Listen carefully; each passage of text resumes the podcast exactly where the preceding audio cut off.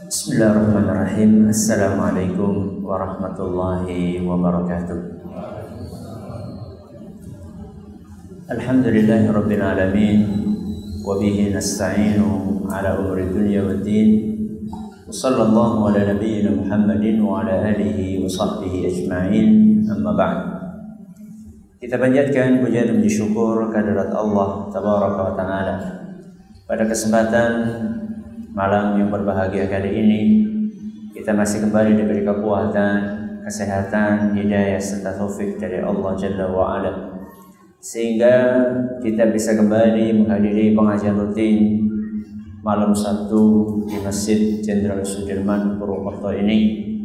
Kita berharap semoga Allah tabaraka wa taala berkenan untuk melimpahkan kepada kita semuanya ilmu yang bermanfaat sehingga bisa kita amalkan sebagai bekal untuk mengharap kepada Allah Jalla wa Ala.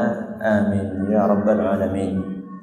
Salam dan salam semoga senantiasa tercurahkan kepada junjungan kita Nabi besar Muhammad sallallahu alaihi wasallam kepada keluarganya, sahabatnya serta umatnya yang setia mengikuti tuntunannya hingga akhir nanti. Para hadirin dan hadirat sekalian yang kami hormati dan juga segenap pendengar Radio Insani 102.2 FM di Purbalingga, Purwokerto, Banjarnegara, Cilacap, Wonosobo dan sekitarnya. Para pemirsa Yufi TV yang semoga senantiasa dirahmati oleh Allah Subhanahu wa taala. Pada pertemuan yang lalu kita telah mengakhiri pembahasan tentang hak yang pertama di antara sesama muslim yaitu menjawab dan mengucapkan salam. Setelah kita menyelesaikan pembahasan tentang salam, maka kita akan melanjutkan pembahasan tentang hak yang kedua yang disebutkan dalam hadis Bulughul Maram yang berbunyi hakul muslimi 'alal muslimi sittun hak muslim atas muslim yang lainnya ada berapa? Ada enam. Berarti kita baru bahas satu, ya, yaitu yang berbunyi idza laqitahu fasallim alaihi. Kalau engkau bertemu dengan saudaramu maka ucapkanlah salam. Saya perlu menggarisbawahi kata-kata hakul muslimi alal muslim hak muslim atas muslim yang lainnya. Ini nanti akan penting ya kata-kata muslim di sini nanti akan penting kedudukannya manakala kita membahas tentang memenuhi undangan. Berarti hadis ini berbicara tentang hak sesama muslim, hak sesama orang Islam. Yang pertama, kalau engkau ketemu maka ucapkanlah salam. Dan ini sudah selesai pembahasannya. Yang kedua, yang akan kita bahas mulai malam ini sampai seterusnya, wa idza da'aka fa'ajibhu. Apabila engkau diundang, maka penuhilah undangannya. Ini hak yang kedua. Kalau hak yang pertama salam, hak yang kedua adalah memenuhi undangan. Jadi hadis yang kita baca tadi menunjukkan bahwa Nabi kita Shallallahu Alaihi Wasallam memerintahkan kepada kita kalau kita diundang sama saudara sesama Muslim maka kita diperintahkan untuk mendatangi undangan tersebut. Dalil lain ada nggak Ustaz? Banyak. Di antaranya dalam Al-Quran yaitu firman Allah Subhanahu wa taala di surat Al-Ahzab ayat 53. Dalam surat Al-Ahzab ayat 53 Allah Subhanahu wa taala berfirman, "Ya ayyuhalladzina amanu" Wahai orang-orang yang beriman, la tadkhulu buyutan nabiyyi illa an yu'dzana lakum ila ta'amin ghaira nadhirina inah. Wahai orang-orang yang beriman, janganlah kalian masuk ke rumah-rumah Nabi Shallallahu Alaihi Wasallam kecuali kalau kalian diberi izin. Kemudian walakin idza du'im du'itum fadkhulu. Akan tetapi kalau kalian diundang silahkan masuk. Ini dalilnya. Yang perlu digarisbawahi adalah firman Allah, kalau kalian diundang penuhilah undangannya. Wa idza ta'im fa idza ta'imtum fantashiru. Kalau kalian sudah makan, maka bersegeralah untuk pulang. Bersegeralah untuk pulang wala musta'nisina li hadithin dan jangan memperpanjang obrolan. Ini etika. Berarti SMP itu ada etikanya. Sehabis makan pulang. Jangan lama-lama. Kenapa? Kenapa jangan lama-lama? Inna dzalikum kana yu'dhin nabiyya fayastahyi minkum. Karena praktek seperti itu mengganggu Nabi. Dan beliau Shallallahu Alaihi Wasallam malu untuk menyuruh kalian pulang. Dan ini kadang-kadang kurang diperhatikan oleh orang-orang yang bertamu. Sudah makan, sudah kenyang, nunggu keluarnya apa lagi? Ya, buah-buahannya belum keluar. Atau sudah ngobrol sudah selesai urusan sudah segera pulang. Karena tuan rumah yang masih punya rasa malu nggak mungkin kan? Apa maning? Wis. Kan nggak mungkin. Yang masih punya rasa malu. Seharusnya yang tahu diri siapa? Tamunya kenapa Ustadz karena banyak urusan Nabi Shallallahu Alaihi Wasallam punya keluarga punya anak punya istri Kemudian beliau juga banyak kesibukan. Dan ini bukan hanya berlaku untuk Nabi Shallallahu Alaihi Wasallam saja, termasuk juga berlaku untuk orang yang lain. Apalagi orang-orang yang memang sudah ketahuan sibuk. Ustadz sibuk ya? Iya. Ngobrol terus. Udah tanya Ustadz sibuk? Iya. sudah tahu lagi sibuk, masih ngobrol terus. Kan nggak mungkin Ustadznya. Udahlah ini waktunya udah habis. Ya. Makanya kadang-kadang kalau saya ada orang mau berkunjung, saya bilang SMS dulu. Jangan mendadak. Kadang-kadang kunjungan mendadak itu buah si malakama. Nggak ditemui itu tamu, ditemui lagi ada urusan yang penting. Contoh misalnya ya, eh, saya itu biasanya kalau pada maghrib akan ngisi, pada maghrib akan ngisi, itu habis asar itu adalah waktu yang mahal Ya. Karena itu detik-detik terakhir untuk mempersiapkan materi pengajian. Mohon dimaklumi ilmunya belum di sini. Ilmunya masih di mana? Masih di buku. Jadi kalau pengisi pengajian harus buka buku. Beda dengan ilmunya yang sudah di luar kepala. Kalau orang ilmunya di luar kepala, begitu ngisi pengajian langsung ngisi saja. Karena ilmunya sudah di dalam kepala apa di luar kepala? Kalau saya ilmunya betul-betul di luar kepala. Jadi kalau saya mau ngisi pengajian harus baca buku gitu loh. Dan baca buku nggak bisa cukup satu buku saja. Ya perlu baca ini, baca ini, baca ini. Kadang-kadang sekali ngisi pengajian harus membaca sekian belas buku, sekian puluh buku supaya materinya lengkap, materinya tertata. Nah, kalau misalnya pada maghrib mau ngisi, tahu-tahu pada asar, waktu-waktu detik-detik apa? Terakhir itu ada tamu, ya Allah. Itu luar biasa. Ditemoni waktunya akan habis. Nggak ditemoni tamu harus dihormati. Sulit.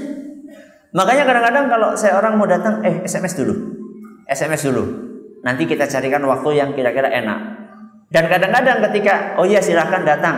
Jam sekian sampai jam sekian. Karena tamunya banyak. Misalnya ya ya jam sekian silakan datang jam 4 sampai jam 4.30 dipikirnya ustadznya pelit temen. Cuma setengah jam. Habis itu ada tamu yang lain. Jam 4.50 sampai jam 5 sudah selesai. Terus ngapain ustadz yang lainnya? Saya kan belum mandi terus apa? Enggaknya sampai maghrib belum mandinya kapan? Belum menyiapkan anak-anak yang punya ini punya itu. Apalagi pada subuh biasanya kalau saya pada subuh itu waktunya untuk uh, apa? Mengecek hafalan Al-Quran anak-anak anak saya tiga. Semuanya harus dicek hafalannya. Setiap habis subuh masing-masing paling cuma dapat 20 menit 20 menit 20 menit. Kalau ada tamu seberapa jam saja satu anak akan kehilangan waktu. Ya. jadi bukan saya bukan bicara tentang saya tapi bicara tentang semuanya kalau kita bertamu itu secukupnya Ya, makanya saya suka sekali dengan tamu-tamu yang Assalamualaikum Waalaikumsalam Ustaz, pertama saya datang uh, ziarah silaturahim. Yang kedua to the point. Oh, sip itu. Sip itu. To the point itu saya paling suka itu tamu to the point. Daripada ngobrol ngalor ngidul nggak genah ini mau ke mana arahnya bingung gitu. Ya, to the point Ustaz. Oh ya silakan. Apa? Saya punya pertanyaan. Berapa pertanyaan? Tiga pertanyaan. Satu. Oh ya jawabannya ini. Dua. Iya. Tiga. Iya. Udah. Alhamdulillah. Oh sudah, alhamdulillah. Ya sudah, pulang. Enak kalau kayak gitu. Ya. Dan ini terjadi pada zaman Nabi Shallallahu Alaihi. Para sahabat itu senang duduk-duduk beserta Nabi SAW. Karena memang duduk dengan orang yang soleh itu kan membuat hati apa? Hati nyaman. Nah kadang-kadang kenyamanan hati itu melupakan kondisi situan rumah. Makanya Allah Subhanahu wa taala langsung mengingatkan dalam Al-Qur'an, wa idza fa idza ta'imtum fantashiru. Kalau sudah selesai makan silahkan pulang. Nabi Shallallahu alaihi wasallam malu untuk mengucapkan pulanglah kalian.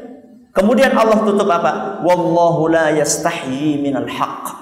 Akan tetapi walaupun Nabi merasa malu, akan tetapi Allah tidak malu untuk menyampaikan kebenaran. Dalam surat apa tadi? Al-Ahzab ayat 53. Jadi kebenaran ini harus disampaikan bahwa ketika bertamu kalian harus mengetahui waktu, harus mengetahui situasi dan kondisi. Sudah.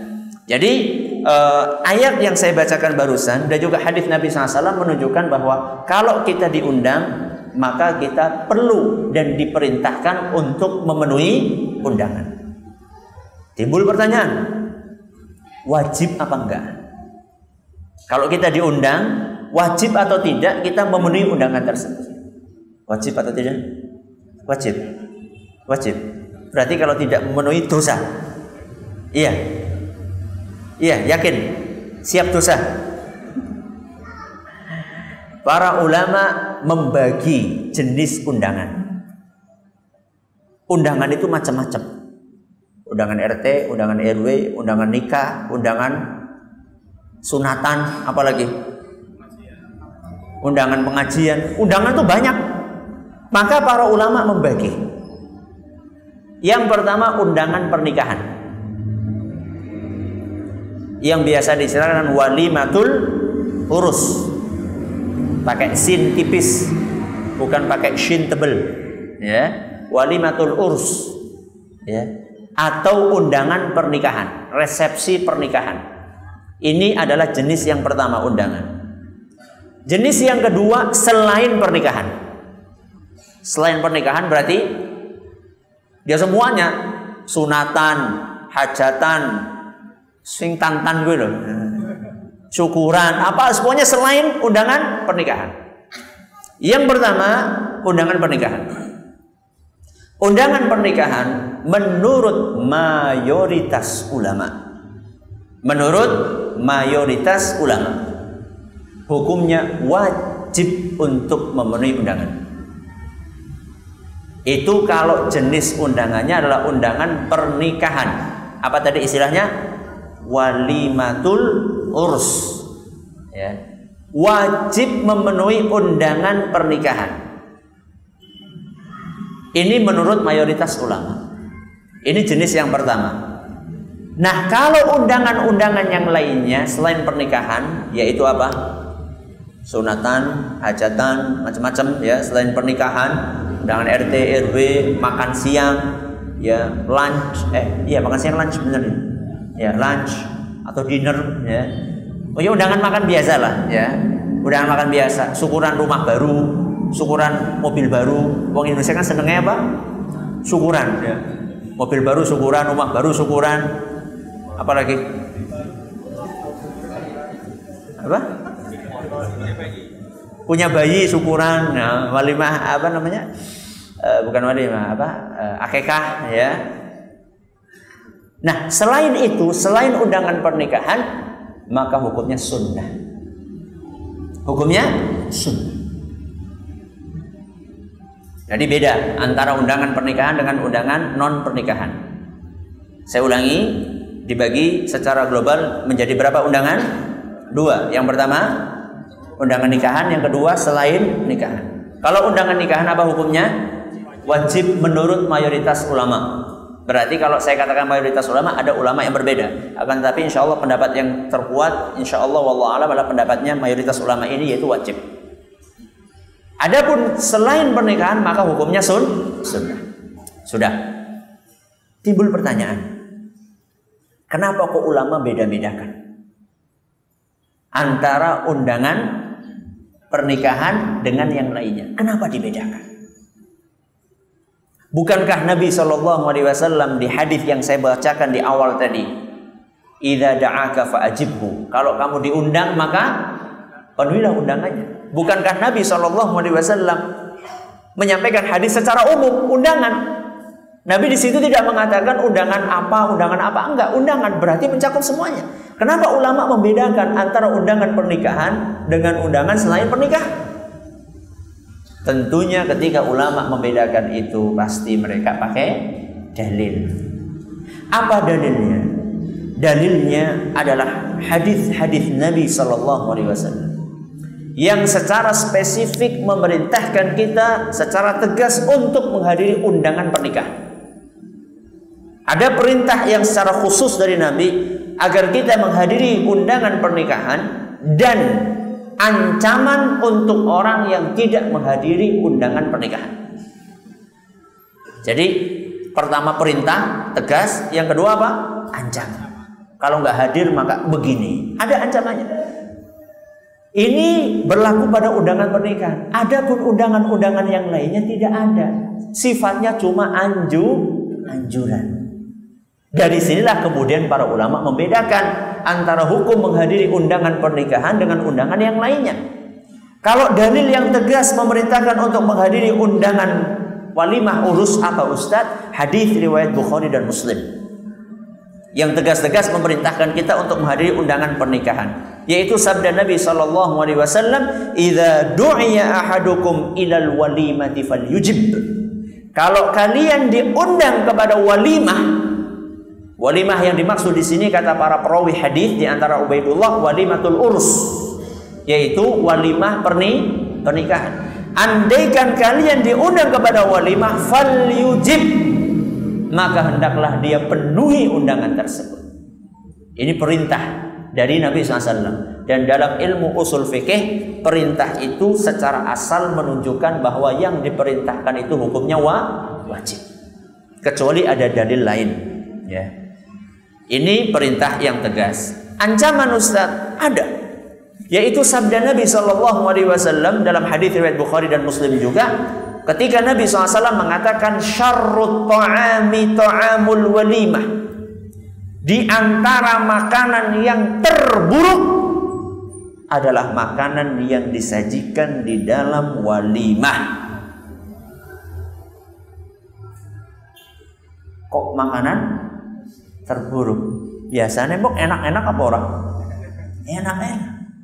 Jarang-jarang orang mengadakan walimatul urus resepsi pernikahan itu jangan ekor jangan kangkung gue jarang. Minimal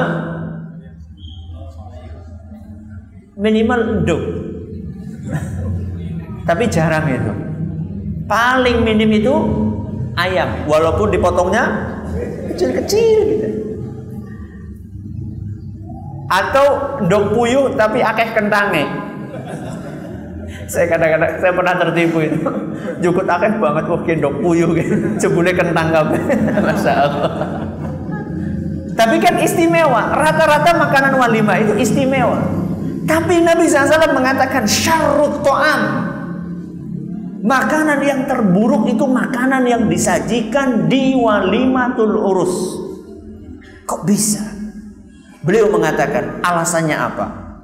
Yud'alahal aghniya'u wa yutrakul fuqara. Karena di dalam undangan pernikahan itu rata-rata walimah tersebut yang diundang orang kaya sedangkan orang miskin tidak diundang. Rata-rata kalau rata-rata berarti kadang-kadang ada yang tidak seperti itu. Tapi umumnya kebanyakan yang diundang siapa? Yang kaya-kaya. Sedangkan yang miskin-miskin nggak diundang. Kenapa kira-kira?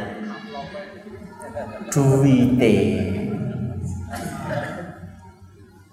Karena kan ketika orang mau mengadakan walima, ternyata dia itu mikir-mikir balik modal.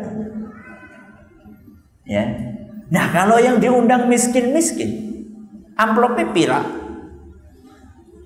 Ya. Kalau di tempat kita, amplop kan nggak ketahuan. Karena dimasukkan uangnya dimasukkan amplop, uangnya nggak ketahuan. Tahu-tahu dibuka sewu. Ya. Yang bawa golok itu loh ya, yang bawa golok ya. Nah ini kalau seribu yang diundang, nah misalnya yang diundang seratus orang miskin, semuanya masukannya seribu, berarti cuma dapat seratus ribu. Kalau yang diundang orang kaya satu orang ngasih seratus ribu, kan sudah mikir tuh kalkulasi matematisnya, ke ayam sepira, seterusnya. Padahal orang kaya itu sebenarnya di rumahnya sudah banyak makanan yang seperti itu. Bahkan kadang-kadang orang kaya itu menganggap, nah jangan makanan pun kayak gitu. Sehingga makannya sedikit, jaim, ya, jaga image. Ya. Kalau saya lapar ya makan aja, ngapain jaim-jaim. Ya. Dan ada sebagian orang makannya sengaja disisain supaya nggak kelihatan geragas Ya, supaya sebagian disisain supaya nggak kelihatan orang kayak orang kelaparan. Ngapain? Makan aja sampai habis, bersih. Ya, ngapain kita malu-malu? Mubazir kalau kita buang. Kembali kepada tadi. Rata-rata yang diundang orang kaya. Orang kaya itu nggak butuh. nggak terlalu butuh dengan makanan yang itu. Karena setiap hari dia makan. Justru yang butuh siapa? Orang-orang miskin. Orang-orang miskin yang jarang ya yang jarang untuk memberi eh, yang jarang untuk makan makanan yang seperti itu. Makanya ini adalah anjuran dari Nabi SAW. Isyarat dari Nabi SAW bahwa kalau kita mengadakan walimah, kalau ingin barokah, kalau pengen apa? Barokah, maka perbanyaklah undang orang-orang miskin ya. Orang-orang miskin yang soleh-soleh tentunya. Ya. Syukur-syukur yang soleh-soleh walaupun nggak miskin nggak walaupun miskin nggak soleh nggak apa-apa. Syukur-syukur bisa dikasih nasihat supaya dia mau sholat dan seterusnya. Itulah yang seharusnya mendapatkan prioritas untuk kita undang. Dan tidak harus ngasih amplop itu nggak harus. Ada sebagian orang subhanallah ini kejadian nyata ini saya dikasih cerita. Ada orang setiap salaman kan biasanya terakhir salaman gitu ya. Salaman, kemudian ada amplop, amplop. Nah ini ada satu yang hadir itu lupa nggak bawa amplop, lupa nggak bawa amplop. Ketika salaman kan kosong gitu, ya. Kemudian dia langsung, eh nanti ke tiba apa ya? Kira-kira yang yang itu malu apa enggak? Dia cari di bawah ternyata nggak ada. Ya, mungkin mungkin dia bukan bermaksud mempermalukan tuan rumahnya, tapi dia pikir memang betul-betul dia bawa amplop, cuman amplopnya jatuh dicari di bawah ternyata nggak ada amplopnya. Ya malu banget toh orang yang ya kalau memang loh, jenengan itu ngundang maksudnya apa? Maksudnya hanya untuk mendapatkan amplop itu atau bagaimana? Kalau di daerah Jawa Timur, di daerah apa? Jawa Timur itu kalau menurut saya itu lebih apa ya? Lebih vulgar di sana. Jadi kalau kita berkunjung menghadiri walimah itu ada juru tulisnya. Ada juru tulisnya. Sebagian nggak tahu Jawa Timur semuanya atau sebagian Jawa Timur. Tapi yang saya tahu di daerah yang dulu saya pernah mondok di sana. Ya. Kalau di sana ada juru tulisnya. Juru tulis itu tugasnya apa? Kalau ada orang datang, langsung amplopnya dibuka. Ya, ini ngasih berapa? Ditulis bawa apalagi mie dihitung itu mie-nya berapa? Ciro lupatma tulis. Mie 5 telur berapa biji? Tulis. Beras berapa? Rapi? Tujuannya apa? Konek nyong diundang neng kok aku harus ngawai pada kayak gue? Kalau saya diundang sama kamu saya akan ngasih mirip. Sehingga catatan itu akan terabadikan di rumah. Jadi kalau misalnya ada undangan, dilihat. Wah, ini pas saya undang ini gak datang. Sorry, Atau undang lihat Jan, rong puluh ibu. Besok saya datang masih segitu juga. Subhanallah. Fenomena seperti ini sampai diangkat menjadi sebuah skripsi. Ya. Sampai diangkat menjadi sebuah skripsi tentang fenomena apa ya? Uh, ada udang di balik batu. Ada udang di balik batu. Ini adalah makanan walimah. Kenapa? Jelek kata Nabi SAW. Kemudian Rasulullah SAW bersabda, Waman taraka da'wata. Ini yang ingin saya garis bawahi. Barang siapa yang tidak memenuhi undangan. Undangan undangan apa tadi? Walimatul urus, undangan pernikahan. Barang siapa yang tidak memenuhi undangan faqad asallaha wa rasulahu maka sungguh dia telah berbuat maksiat kepada Allah dan Rasulnya SAW. Hadis riwayat Bukhari dan Muslim. Inilah yang saya katakan tadi ancaman. Makanya menghadiri undangan pernikahan hukumnya nopo wajib. Karena Nabi memberikan ancaman orang yang nggak datang diancam oleh Nabi telah melakukan perbuatan maksiat kepada Allah dan Rasulnya. Dan tidak mungkin kalau sekedar sunnah dikatakan maksiat itu tidak mungkin. Pasti meninggalkan sesuatu yang hukumnya wajib. Sudah. Berarti intinya menghadiri walimah hukumnya apa? Eh, menghadiri undangan hukumnya wajib kalau kalau pernikahan. Kalau selain itu sunnah. Taib. Timbul pertanyaan lagi. Wajib itu maksudnya dalam segala kondisi Ustaz. Atau dalam kondisi-kondisi tertentu. Misalnya Ustaz di situ ada ngundang artis Ustaz, dangdutan gitu, joget gitu. Kita diundang Ustaz, kita harus hadir. Nah, maka para ulama berdasarkan dalil-dalil yang lain mereka menyebutkan bahwa wajibnya seseorang untuk menghadiri sebuah undangan harus terpenuhi syarat-syarat. Ini penting, ya. Ini penting sehingga kita tidak suudzon kepada orang yang kita undang kok dia tidak datang. Barangkali undangan kita tidak memenuhi syarat supaya wajib didatangi. Bahkan sebagian ulama mengatakan kalau syarat-syarat ini tidak terpenuhi atau sebagian dari syarat ini tidak terpenuhi, maka bisa jadi seseorang bukan hanya tidak wajib, bukan hanya tidak sunnah, bahkan haram untuk menghadiri undangan tersebut. Lihat, hukum asalnya nopo? wajib. Tapi kalau syarat ini tidak penuhi, maka tidak wajib bahkan kadang-kadang ha haram. Apa saja syaratnya? Tujuh. Wah, kayak teman syaratnya. Kita bahas ringkas-ringkas saja. Syaratnya berapa? Tujuh. Ayo, yang besok mau walimahan. Kasih surah Ustaz. Oh, apa-apa.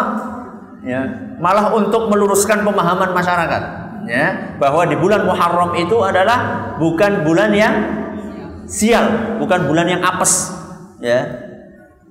Siap-siap, ya. Tapi kalau belum siap gak usah dipaksa. Yang penting punya ilmunya dulu. Tujuh syarat. Yang pertama, syarat yang disebutkan oleh para ulama di dalam acara itu tidak ada kemungkaran. Di dalam acara itu tidak ada kemungkaran. Kalau ada kemungkaran gimana Ustaz? Kalau ada kemungkaran tergantung panjenengan bisa nggak merubah kemungkaran itu? Kalau panjenengan bisa merubah kemungkaran itu, maka wajib panjenengan datang untuk memenuhi undangan dan untuk mengingkari kemungkaran. Itu kalau panjenengan mampu. Kalau tidak mampu gimana Ustaz? Kalau tidak mampu untuk merubah kemungkaran itu, maka para ulama mengatakan haram hukumnya untuk mendatangi undangan tersebut. Kenapa Ustaz? Karena kita mendatangi kemungkaran dan kita cuma diem saja di situ. Tidak memberikan masukan kepada tuan rumah. Kemungkaran itu contohnya apa? Ya tadi yang sudah saya kasih contoh tadi. Undang apa? Ya artis, joget-joget, pakaiannya bagaimana? Ya namanya artis, masa pakainya rapet. Artis ya rata-rata pakaiannya terbuka. Ustadz gimana Ustadz? Saya bingung ini. Ini ini yang undang saya bos saya ini gimana nih Ustadz? Gampang menyiasatinya. Gimana Ustadz? Cari hari yang kira-kira bukan pas lagi puncaknya acara. Hamin satu, Hamin dua, H plus 1, H plus 2. Biasanya acaranya wis bubar. Ya orang namangane Ustaz. Lu jenengan itu datang walima untuk apa? untuk mencari makanan toh atau untuk memenuhi undangan. Ya, walaupun di dalam walima memang disunahkan ada makanan betul. Ya. Itu siasat, menyiasati uh, kondisi, ya.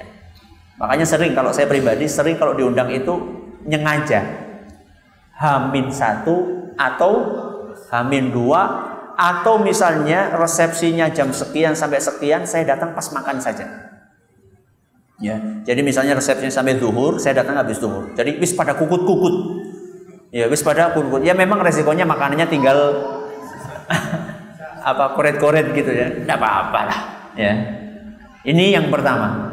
Di dalam acara itu tidak ada kemungkaran. Yang kedua, Sebelum saya sampaikan yang kedua, masih ingat istilah hajar? Hajar sama ta'lim masih ingat? Apa hajar? Memboikot, mendiamkan orang yang terkenal melakukan maksiat atau bid'ah. Kalau ta'lif apa? Melakukan pendekatan. Masih ingat ya? Ya. Syarat yang kedua, orang yang mengundang orang yang mengundang bukanlah orang yang harus dihajar. Orang yang mengundang bukanlah orang yang harus dihajar. Contohnya kayak Pak Ustadz yang undang orang yang terkenal ahli maksiat Dan kalau kita menghadiri undangan dia, maka secara tidak langsung kita ikut seakan-akan mendukung maksiatnya. Bos miras padanya. Kalau kita datang, kita seakan-akan ikut melegalkan, mendukung usaha dia. Dan kalau kita tidak datang akan memberikan efek jerah kepada orang itu. Kayaknya undang ustadznya orang teka Ustadznya nggak rawuh ini gimana ini? Akhirnya, uh, kayaknya ustadznya ini nggak suka saya ini dalam pekerjaan ini. Ya wis lah, ngesuk-ngesuk akan saya tinggalkan pekerjaan ini. Berarti ada efek jerahnya. Tapi kalau misalnya ternyata panjenengan nggak datang, malah dia semakin menjadi-jadi, semakin apa? Menjadi-jadi.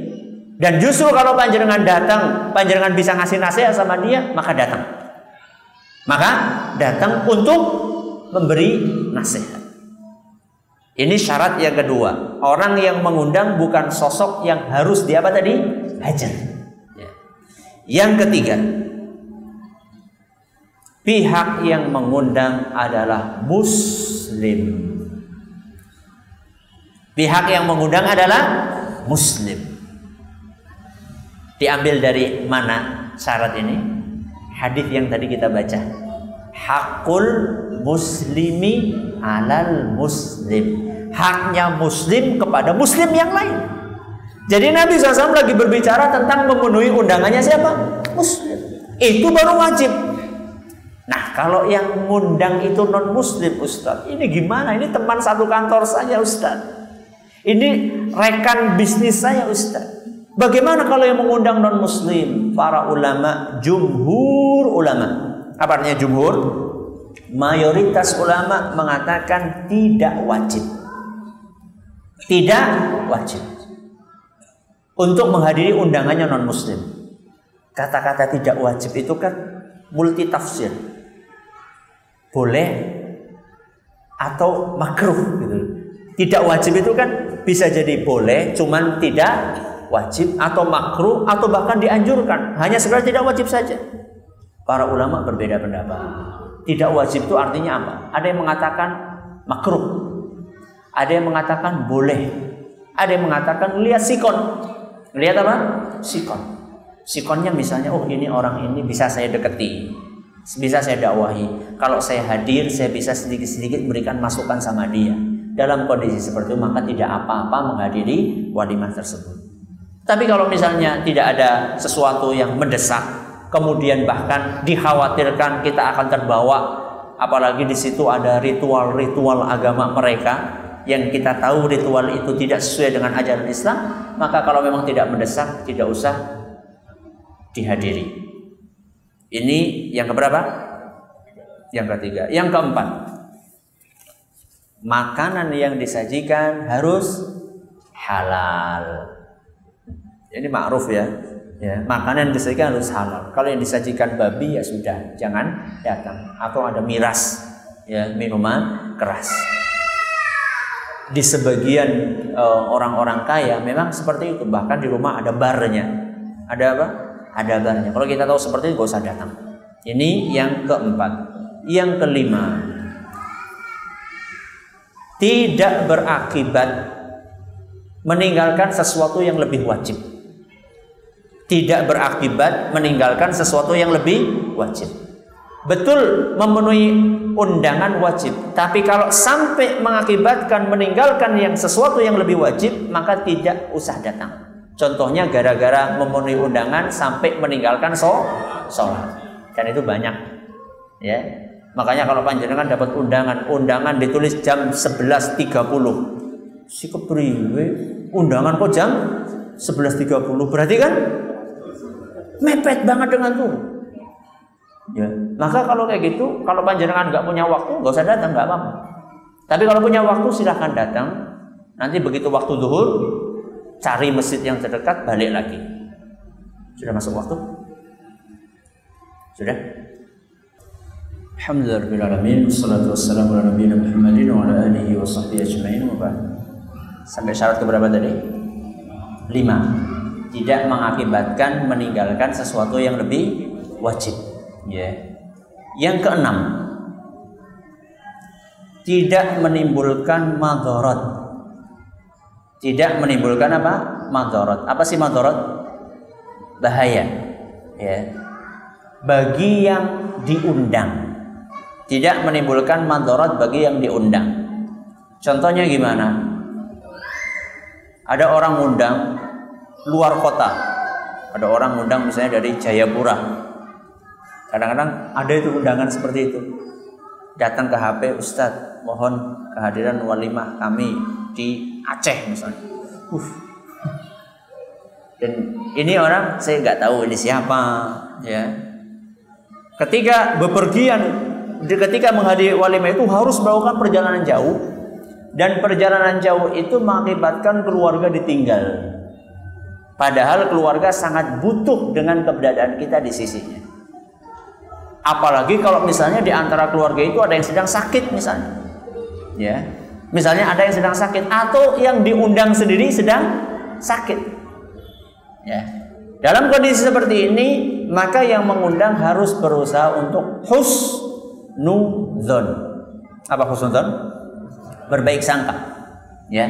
Oh kenapa nggak datang? Oh mungkin sakit. Oh mungkin sibuk banget. Oh mungkin ini. Oh mungkin ini. Berbagai, berbagai macam kemungkinan yang dengannya hati kita akan lapang. Ini adalah yang keberapa? Yang keenam. Yang ketujuh. Anda diundang secara khusus disebut nama Anda. Itu syaratnya supaya wajib. Anda diundang dengan disebut nama Anda secara khusus. Contohnya bagaimana Ustaz? Surat, surat undangan kepada nama jenengan ditulis di situ. Berarti kan secara khusus jenengan diundang. Yang tidak khusus kayak apa Ustaz? Kayak gini misalnya. Saya lagi di sini kemudian saya mengundang jamaah sekalian untuk pernikahan menghadiri pernikahan anak saya masih kecil-kecil ya. Saya udah nikah juga. Pernikahan siapa ya? Hah? Pernikahan kedua? Jangan bikin isu yang enggak-enggak lah. ya contoh, cuma contoh aja. Ya.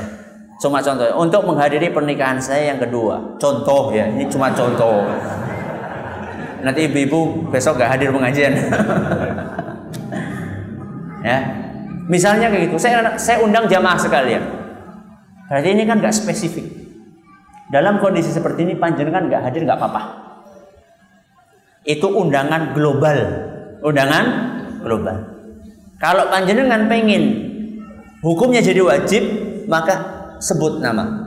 Ya, entah nggak mesti harus dengan undangan, bisa jadi dengan SMS juga boleh. Nggak mesti dengan undangan, bisa juga dengan lisan.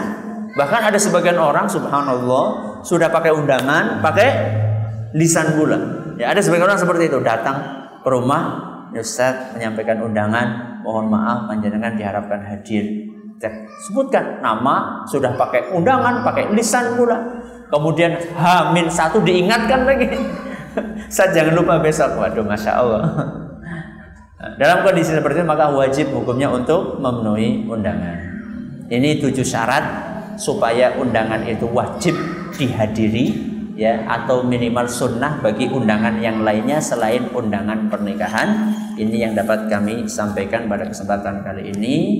Kita akan lanjutkan esok hari insya Allah adab adab memenuhi undangan insya Allah. Jadi hari ini kita selesai bahas tentang hukum. Tentang hukum apa? Menghadiri undangan. Ya hukum menghadiri undangan besok insya Allah pekan depan pembahasan berikutnya adab menghadiri undangan. Ini dapat kami sampaikan. Terima kasih atas perhatiannya. Mohon maaf atas segala kekurangannya. Kita tutup dengan membaca subhanakallahumma wa bihamdika asyhadu an la ilaha illa anta astaghfiruka wa atubu ilaik wassalamualaikum warahmatullahi wabarakatuh